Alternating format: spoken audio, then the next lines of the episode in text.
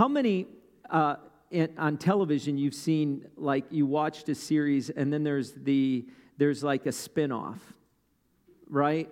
And sometimes they're better and sometimes they're not. Well i'll leave that up to you to decide.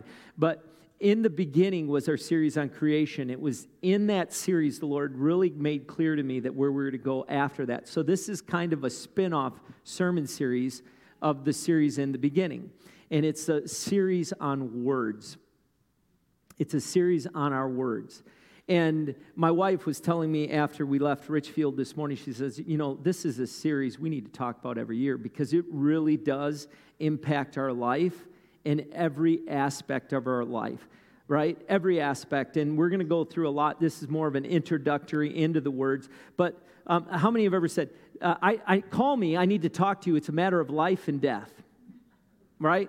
Oh, they're so dramatic, right? But your words are a matter of life and death. Look at Proverbs 18:20. It says, "From the fruit of their mouth a person's stomach is filled, and the harvest of their lips are satisfied." There was a group of frogs that were hopping along, large group of they were hopping along and they're just hopping along and and all of a sudden two of the frogs that were leaning fell into this deep pit and the frogs all gathered around the pit and they saw him in there and they, they couldn't pull them out and, and they said you know what? There's no way to get you out. Uh, you guys are going to die. You might as well just quit. We're going to leave. You're going to die. And the frogs just kept hopping and the two frogs in the pit just kept hopping and hopping and, and trying to get out and they furiously tried to hop and the whole time the frogs gathered around the pit are like there's no way you're getting out. You're as good as dead. You, you're just wasting your time. You can't hop that high. The pit's too deep. You'll never never make it. And they're shouting that down there. Eventually, one of the frogs just succumbs to the, to the words of the frogs up on top of the, of the pit, and he just stops and he dies. The other frog just keeps hopping and hopping and hopping. He even pushes the dead frog up against the thing to try to leap off the dead frog's, you know, you know, belly. And he just hops up and they keep, it got so bad that the frogs in the top was just furiously yelling, You can't do it. There's no way you're going to make it. There's no way you're going. They even got so almost viciously jumping up and down, waving their hand. There's no way. I can't believe you're even trying. You might as well stop and die. And that frog, though, that frog just kept hopping and hopping until, boom, it just so happened that frog jumped out of that pit. And all the frogs looked at him and they thought, wow, that's amazing. They, they're like, what kept you going? What caused you to get out of the pit? Only to discover that frog was deaf. and he interpreted what he was seeing and how adamant all the frogs on the rim were as being cheerleaders, and he just couldn't let them down. So he kept working at it and working at it until eventually he got out of that pit. The power of our words, Proverbs 18:21 says, "The tongue has the power of life and death, and those who love it eat its fruit." Your words, I wouldn't believe that our words have as much power as they have if it wasn't in the Bible. If it wasn't there, I wouldn't believe that the words have the ability to do what they do in our life. And it's incredible how we look at our words or we ignore our words or we don't give our words much credit. In fact, we live in a society where we say all kinds of words and never give it a second thought. We say all kinds of things about people to other people and don't ever consider the impact of what we just did. Because the enemy has convinced us that you're nothing more than an animal and your words do not have the power of the Creator.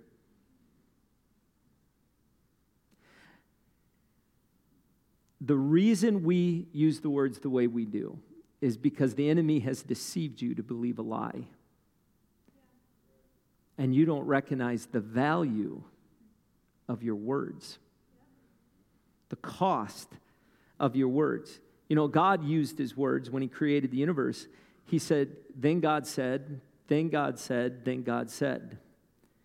And it was in the part of the In the Beginning series on in the physics section when I said they discovered that at the very foundation of all, all of the objects on the planet, there are vibrations We as believers in, the, in what God's word says in the Bible know that those vibrations are God's word. They don't believe in God, so they don't know where it comes from. They don't know what it is. They don't understand how those vibrations can make objects like they make objects. They don't get it. We know that it's God's word. And isn't it interesting? Before there was ever the physics and all of that, the word of God said he spoke, and it knew, it pretty much described in a very practical way what they discovered in science to be true. Isn't that interesting? That they didn't say that after we discovered it, it was said that way before. See, God spoke to the void, and out of the void, his words took shape. God spoke to that that wasn't, and it was his words that caused it to become. Do you not realize that whether it's in your marriage or in your relationship with family members or with your children or at work, and, and what you're doing in your job, that how you talk about it is literally impacting what's happening? I'm going to give you a formula in a little bit about this, but it's interesting. Um, we, we have a pet. Uh, how many in here have a pet, right? Okay. And it was funny because uh, my daughters uh, that just got married, they want a dog. And one of them is in the kids ministry right now. She's a children's pastor here. And she, she'll talk about her dog. It's not her dog, it's, it's Heather's dog. She talks about it like her pet because her husband wisely doesn't want to have a pet yet right? Somebody say amen eh, that believe in this. Some of you are saying, no, I'm going to talk to Edwin about that. But pets tend to tie you down, right? And, uh, and we are like, Mackenzie, that's not your dog. She says, well, it, it kind of is. It's like, you know, you have to tell them, like, this isn't your house. And they're like, well, it will be.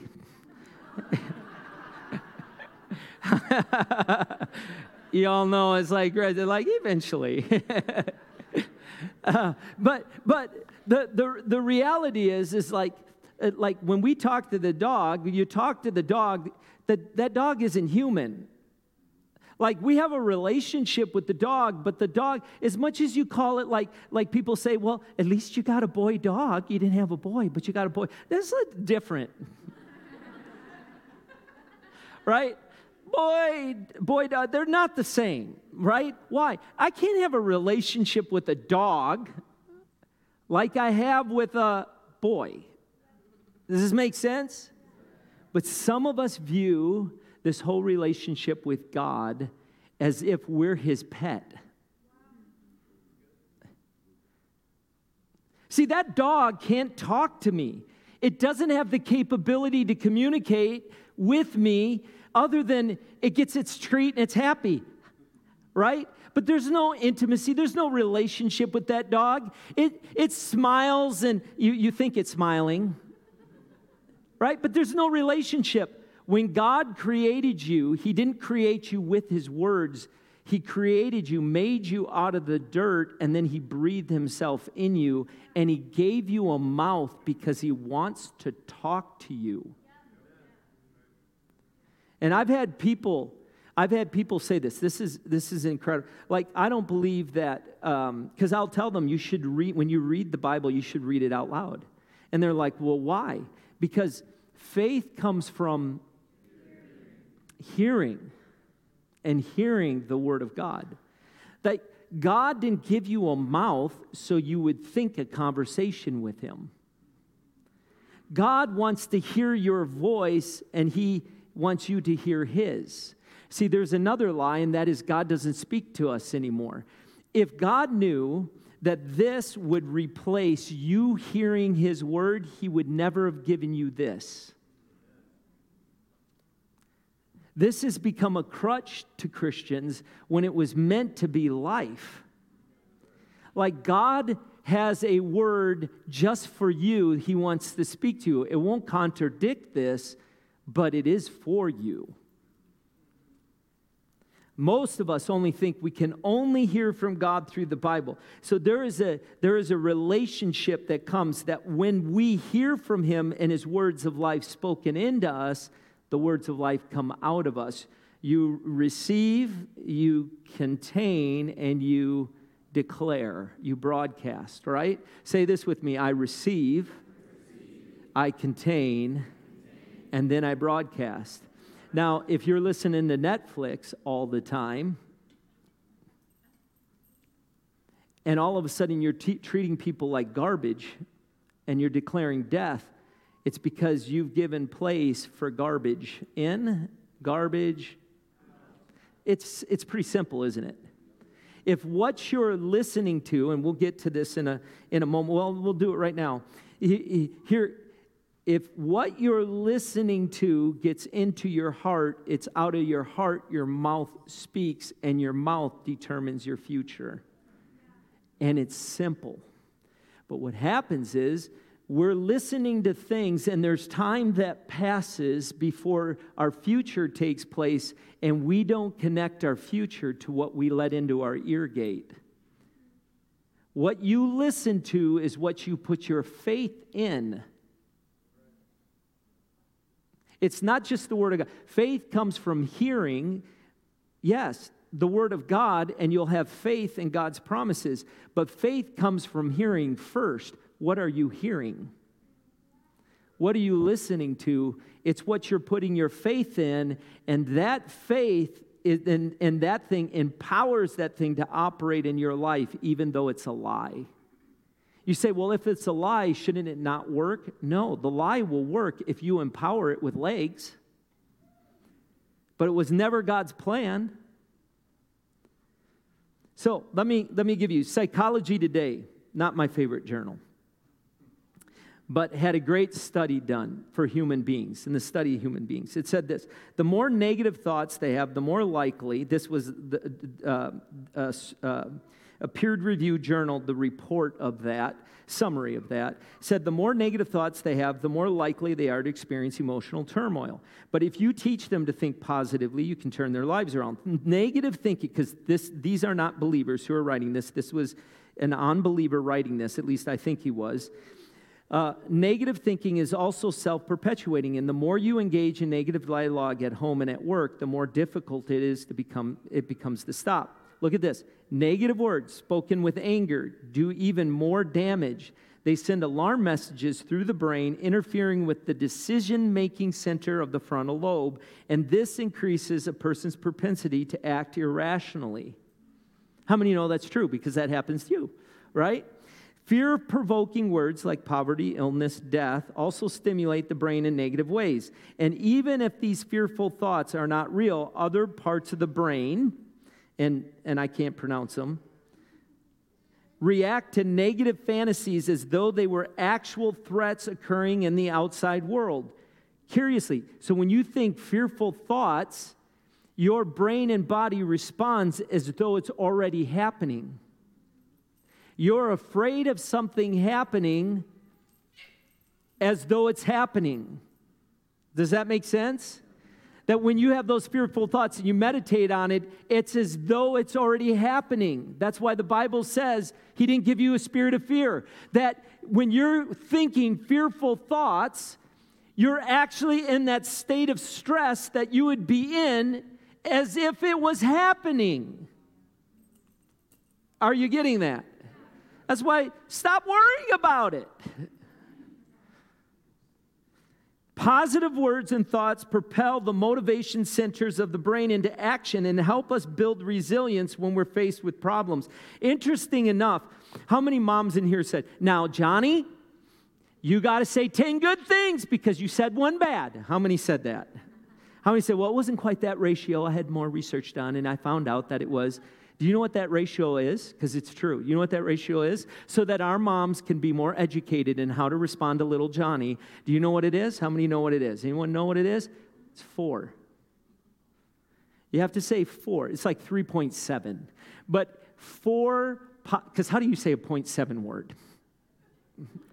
that doesn't make sense, right? So, so you got to, it's four words to replace the damage of one negative word, right? The, the power of one negative word. So, uh, how many have heard the name it, claim it thinking, right? And it's what happens with everything. When something is true, we take it to extremes. How many know that's human nature? We do that. And, and then what we do is if I want something, I'm just going to start naming all the things I want. That, that mentality is just extremely selfish. That's not what God was saying. In fact, there's a statement uh, that, that a word and, and that I want to give you the quality of your life is dependent on the words you speak. There's truth to that, but it's not complete. The quality of your life will be determined by the words you speak. How many have found that that's true in your experience? Raise your hand. So, those in here who wouldn't believe this, know that, that the way you talk about your marriage impacts your marriage right? How many know that's true? The way you talk about your finances will impact whether you're content with your life or not. Right? So let me clarify it with this though. Let me add it, make it a little more complete. This is this is probably a more of a biblical approach. That would be more of a worldly, carnal vo- way of looking at it. Here's more of a biblical. I'm not saying that I'm trying to get God in agreement with my words. I'm saying that I need to get my words in agreement with God that, that my words line up with what God is saying because there is a cost to my words. And we're going to spend a few weeks on this. Look at, look at a few quotes that really identify this. Words are free, it's how you use them that may cost you. Well, if we have freedom of speech, I can say whatever I want, yeah, but you can't determine what it costs you. How many know it's true? The environment around us just slings words all over the place, and then we want people to forget we ever said them. We talk so much, we don't even remember ever saying it. We just throw it around, and, and if, if we want you to remember it, we can't believe you didn't remember it. And then, are you kidding? I didn't really mean that. Am I right? How, how, many, how many spouses in here have said things to your spouse you didn't really want? And, and if you're being honest, you just did it to hurt their feelings. Now, how many really struggle with lying words? Okay. Hello? Some of you are sitting there let me put my halo on and pretend that I've never said a cross word to my wife on purpose. Yes, you have, right? So try, how many need healing in their arm? Maybe that's what it is. You have an arm problem. I'm feeling there's joint problem here. How many have lied to your spouse or said something to your spouse? that you shouldn't have said and you did it on purpose. Be honest before God. Okay, now look around. Look around. There was a reason I wanted you to do that. You know why? We're human. But just because everyone is doing it doesn't make the impact any less. See, that's why we think we're getting away with it with no impact or consequence, because everyone is doing it. So if everyone is doing it, then it must not be that big of a deal. And yet, it is a huge deal. It's the deception of the enemy to make us think that we can just throw them around because we have the freedom of words. Look at this raise your words, not your voice. It's rain that grows flowers, not thunder. I love that quote because it's true. If you're going to change the circumstances you're in currently, it isn't going to be overnight. First thing you need to hear. If you're going to change your marriage, it's not going to happen overnight.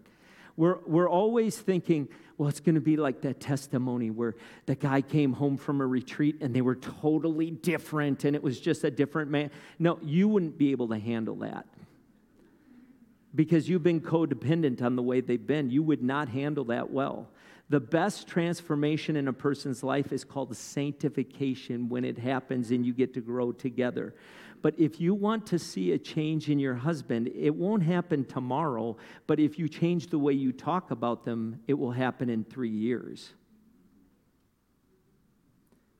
You want to see change in your wife, it will happen. So, what do words do? What do words do? Words, first of all, this is not going to be a long message. Words connect us to God.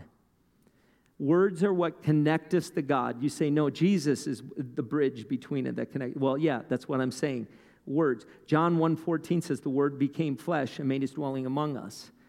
God's word became flesh and we called him Jesus.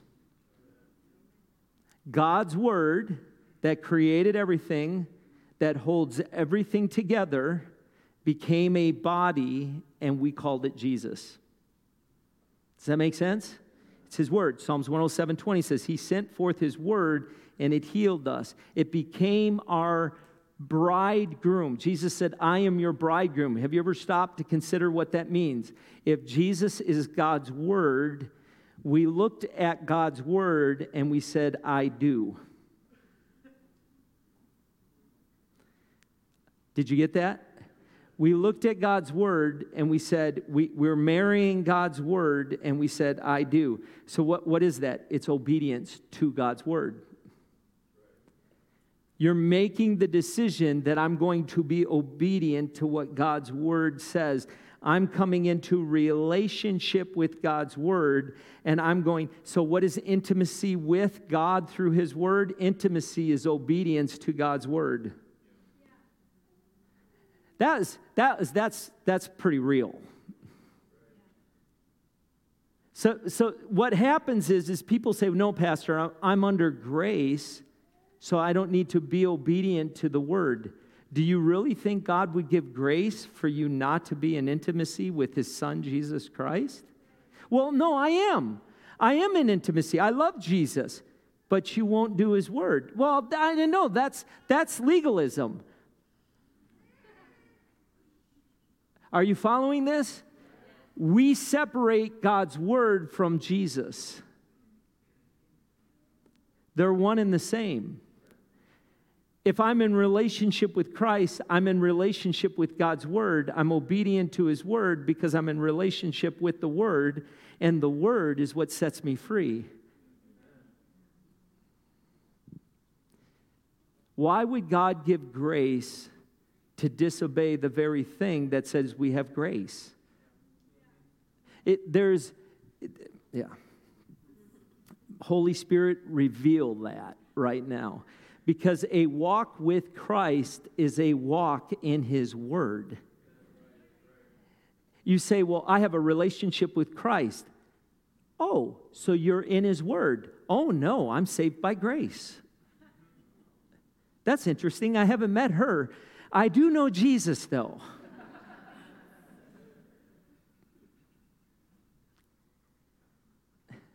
This is not me forgetting what I'm saying. It's like Holy Spirit reveal this like if I'm in relationship, not religion, I'm in relationship of the Word. The Word is a daily part of my life. I can't exist without His Word. His Word holds all things together. If His Word holds all things together and my marriage is falling apart, it's because I'm not in relationship with His Word in my marriage. And if I come into relationship with His Word, His Word will bring my marriage together.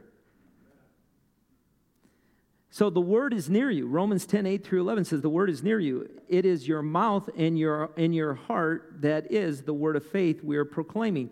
That if you confess with your mouth Jesus is Lord and believe in your heart that God raised him from the dead, because how many know if there's no resurrection, there is that you might as well go home. This is all pointless. The only thing that would make me not follow God anymore is if they prove there was no resurrection. but there were a whole lot of witnesses there that saw him after he was crucified. So good luck on that one. For it was with your heart that you believe and are justified, and it is with your mouth that you confess and are saved. As the scripture says, anyone who trusts in him will never be put to shame. Then in verse 13 it says, Everyone who calls on the name of the Lord will be saved. So when we confess what's in our heart, what we believe in our heart is what comes out of our mouth. It's out of the overflow of the heart, the mouth speaks. If you want to know what you believe, listen to what you say. And you always do what you believe. You always do what you believe. Now, part of this is the unpardonable sin because words are valuable and the, and the impact of that is valuable. And blasphemy means evil speaking. And, and the Bible says if you blaspheme the Holy Spirit, you've committed this sin that you'll never be forgiven. And let me clarify this a little bit. Matthew chapter 12, it says, And so I tell you, every sin and blasphemy can, will be forgiven men. So, how many know that you've said things with your mouth that can be, eh, all of that can be forgiven? Right? Praise God. I mean, the impact of my words, I, I, I have to, almost every morning I wake up and I say, Thank you, God, for your mercy that's new today. Because I used it all up yesterday. So thank you for the mercy you're giving me. Like you filled my tank while I was sleeping. Thank you, Lord, for doing that, right? Because I'm going to need your mercy today. And, and uh, but it, it, goes on and says, uh, but the blasphemy against the Spirit will not be forgiven. Anyone who speaks a word against the Son of Man will be forgiven, but anyone who speaks against the Holy Spirit will not be forgiven. This is why you got to be very careful how you talk about the Holy Spirit. There are a whole lot of, uh, of people out there that when they talk about the Holy Spirit, they don't talk well of him. You need to be very careful those people aren't speaking into your life. The Holy Spirit, Jesus said, I'm going away and I'm going to send the gift to you. Well, what's the gift? We all love a gift. He's called the Holy Spirit, right? And the Holy Spirit is going to come and he's going to be your friend. He's going to be there wherever you're at, He's going to be with you, right? And yet there are people who are saying He's for yesterday, not for today. Where does it say that? Nowhere does it say that in the Bible. It's because there are people who don't want to deal with Him because He's scary. You know, Holy Spirit. Woo! right? I, I mean, I've, I've said this as a joke that God should have called him Chuck, because Chuck's just a friendly name. You know, like Holy Chuck. you want to be friends with a holy Chuck, all right? But it's not what God did. He's holy, right? Because he's a spirit that interacts with our spirit. Do you know that you actually have a Holy Spirit yourself? You know why? Your spirit, holy means to set apart, your spirit was set apart just for you. And that set apart spirit that you possess connects with the Holy Spirit of God. Isn't that amazing? So that you can hear from Him every day. You can interact with God every day. But this is what Jesus says. It goes on verse 33. He says, Make a tree good, and the fruit will be good, and make a tree bad, and the fruit will be bad. For a tree is recognized by its. You don't need to tell me about your relationship with Christ, how good or bad it is. I can tell by the fruit I just ate. Right? So your your heart is your tree, your mouth is its fruit. So if you want to know what fruit you are bearing, look at people's faces when you talk to them. If they go, if they don't eat from your tree or want to listen to anything you have to say, it's probably because your fruit's not too good. Right? So maybe you're sitting here thinking, that could be it.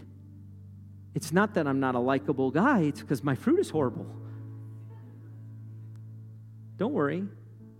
You start you start eating of the tree of life, Jesus, the word, he changes your fruit. Remember? What you receive, you contain and then out of your mouth, out of your heart. So you, you say, well, how do I do that? What you're listening to is your ear gate that when you listen, you open, and that's where you stop it. You have to change what you're hearing and listening to. You shut that door and say, I'm not going to listen, because what you let in goes to your heart gate, and out of the heart gate, it goes through your mouth gate, and from your mouth gate determines your future gate and turns into Watergate. But it, it's, it, it's, what are you listening to? That's where you stop it. You want to change what that tree's doing? Don't let it into your heart. Uh, how do I not do that? Shut up. Begin to monitor what you're listening to and who you're listening to. Jesus said this, You brood of vipers, how can you who are evil say good, good? For out of the overflow of the heart the mouth speaks. The good man brings good out of the good stored up in him, and the evil man brings evil things out of the evil stored up in him. But I tell you that the men who have to give an account on the day of judgment for every careless word they have spoken, for by your words you will be acquitted, and by your words you will be condemned. Right? So here's the unpardonable sin. This is, this is where it comes from. When you attack the Holy Spirit, you attack the very thing that opens your eyes to receive Christ. If you're a believer in Christ today, the only reason you're a believer in Christ is because the Holy Spirit came to you and opened up your eyes to see your need, to see that you needed Him. It's because of the Holy Spirit. So if you attack it, the ability to even know you need God is gone. Here, here's, the, here's the second thing it does words connect us to each other. The Lord came down to see the city. This is in the Tower of Babel. The Lord counted the people were building. The Lord said, If one people speaking the same language and they've begun to do that, then nothing they plan to do is, is impossible for them. Come, let us go down and confuse their language so they will not even understand each other. Isn't it amazing that when they were doing something that was not what God had desired, the thing that stopped them was affecting, changing their ability to communicate their words? Your words are what bring us together. Proverbs 18, 21 to 22 says, And the tongue has power of life and death, and those who love it will eat its fruit. He who finds, and, and this is funny because my wife just told me this verse a few days ago. He who finds a wife, he, who finds a wife finds what is good and receives favor from the Lord. uh, you don't even want to know why she brought it up. or, I don't want you to know why she brought it up. You know, it's interesting is if you believe that your words have the ability of life, you know why prophetic words are so important. And, we just did a podcast on this on Thursday. You're going to see it. It's on prophet on the prophecy. It's because prophecy is how God sees you. And when someone gives a prophetic word that's true prophecy, it's a declaration of how God sees you. Remember Gideon when he was in the winepress threshing wheat, the worst place, and he was there because he was a coward. But the angel of the Lord came and prophesied over him and said, You are a mighty warrior. What he was saying is, It doesn't look like you're a mighty warrior, but you're a mighty warrior. See, our words connect us to people. The people in your life, are they being built up or destroyed by your words? Jesus said, I come to give you life and life abundantly, but the devil came to kill, steal, and destroy. What spirit are you speaking with? A spirit of destruction or a spirit of life? Well, you say, well, how do I know? When you're done with people, do you build them up or are they tore down? Because you're going to get what you want. When you tear someone down and then attack them for being what your words have declared them to be, you're the fool.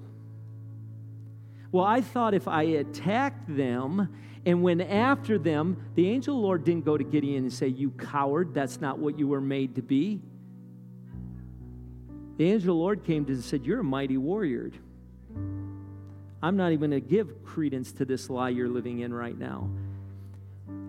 In your life, that person you're married to, that person you're working with, if you want to see a change, you don't get changed by speaking death to them. You see a change when you recognize the power of your words to bring life, to build them up.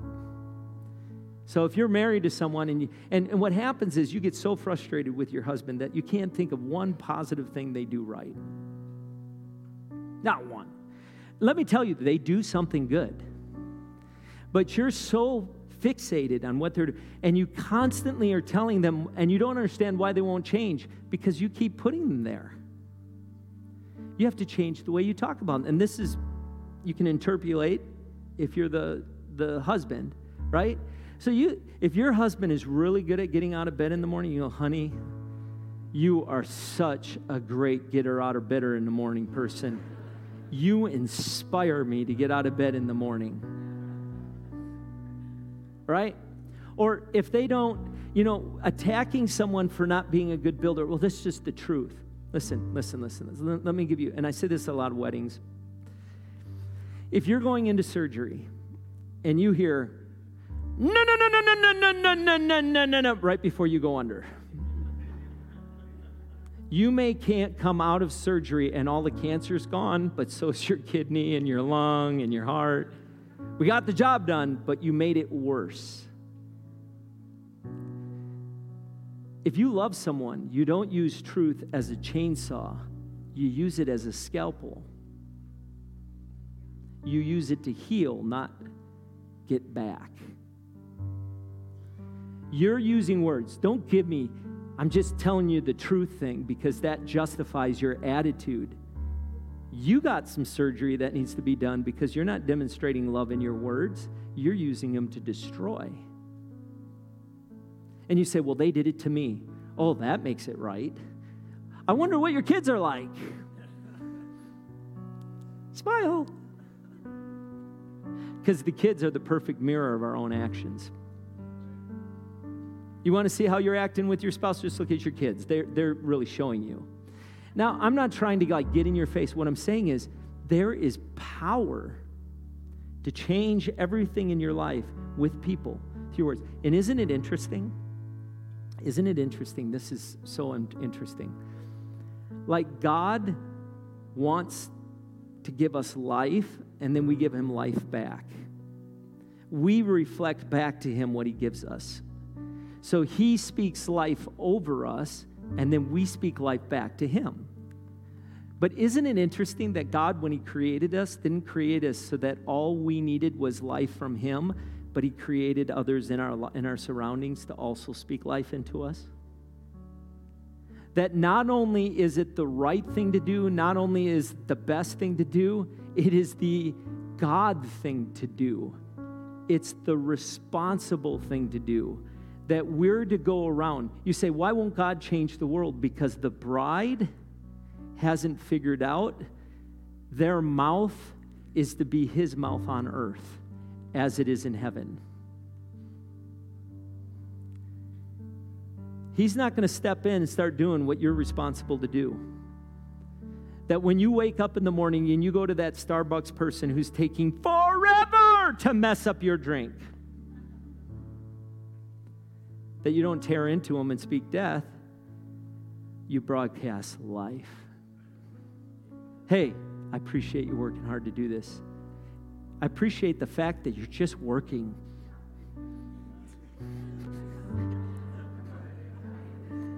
Amen. But we attack them instead of giving life. See, they should know us by our tongue. Oh, that's somebody who I I feel better when I'm around. I ate fruit off that tree, and I feel like it's amazing how people will turn their ear to you when you come around because how many love eating fruit off a good tree? How's your tree? Right? How's your tree? Will you bow your head? There are, well, before you do that, there's, there's one thing I want to give you. There's seven words, divine words, seven divine words. Seven divine words Pastor Jack, come up here. There's seven divine words we all need to say. We're going to say it together. Let's put those words up there. The seven divine words. Say now. It's not like Wizard of Oz. I'm melting. I'm melting. You're not going to melt when you say this. Okay. So so say it with me. I was wrong. Some of you are like, I'm going to vomit. Let's do it one more time. I was wrong. Will you forgive me? There are six words that come short of doing what we should do. Here are the six words. I need to ask for your forgiveness. Okay, then then ask. I'm waiting. No, that's not what we're doing. I don't you may need to. We all know that. Will you? So put the seven words back up there. The, the side. Okay.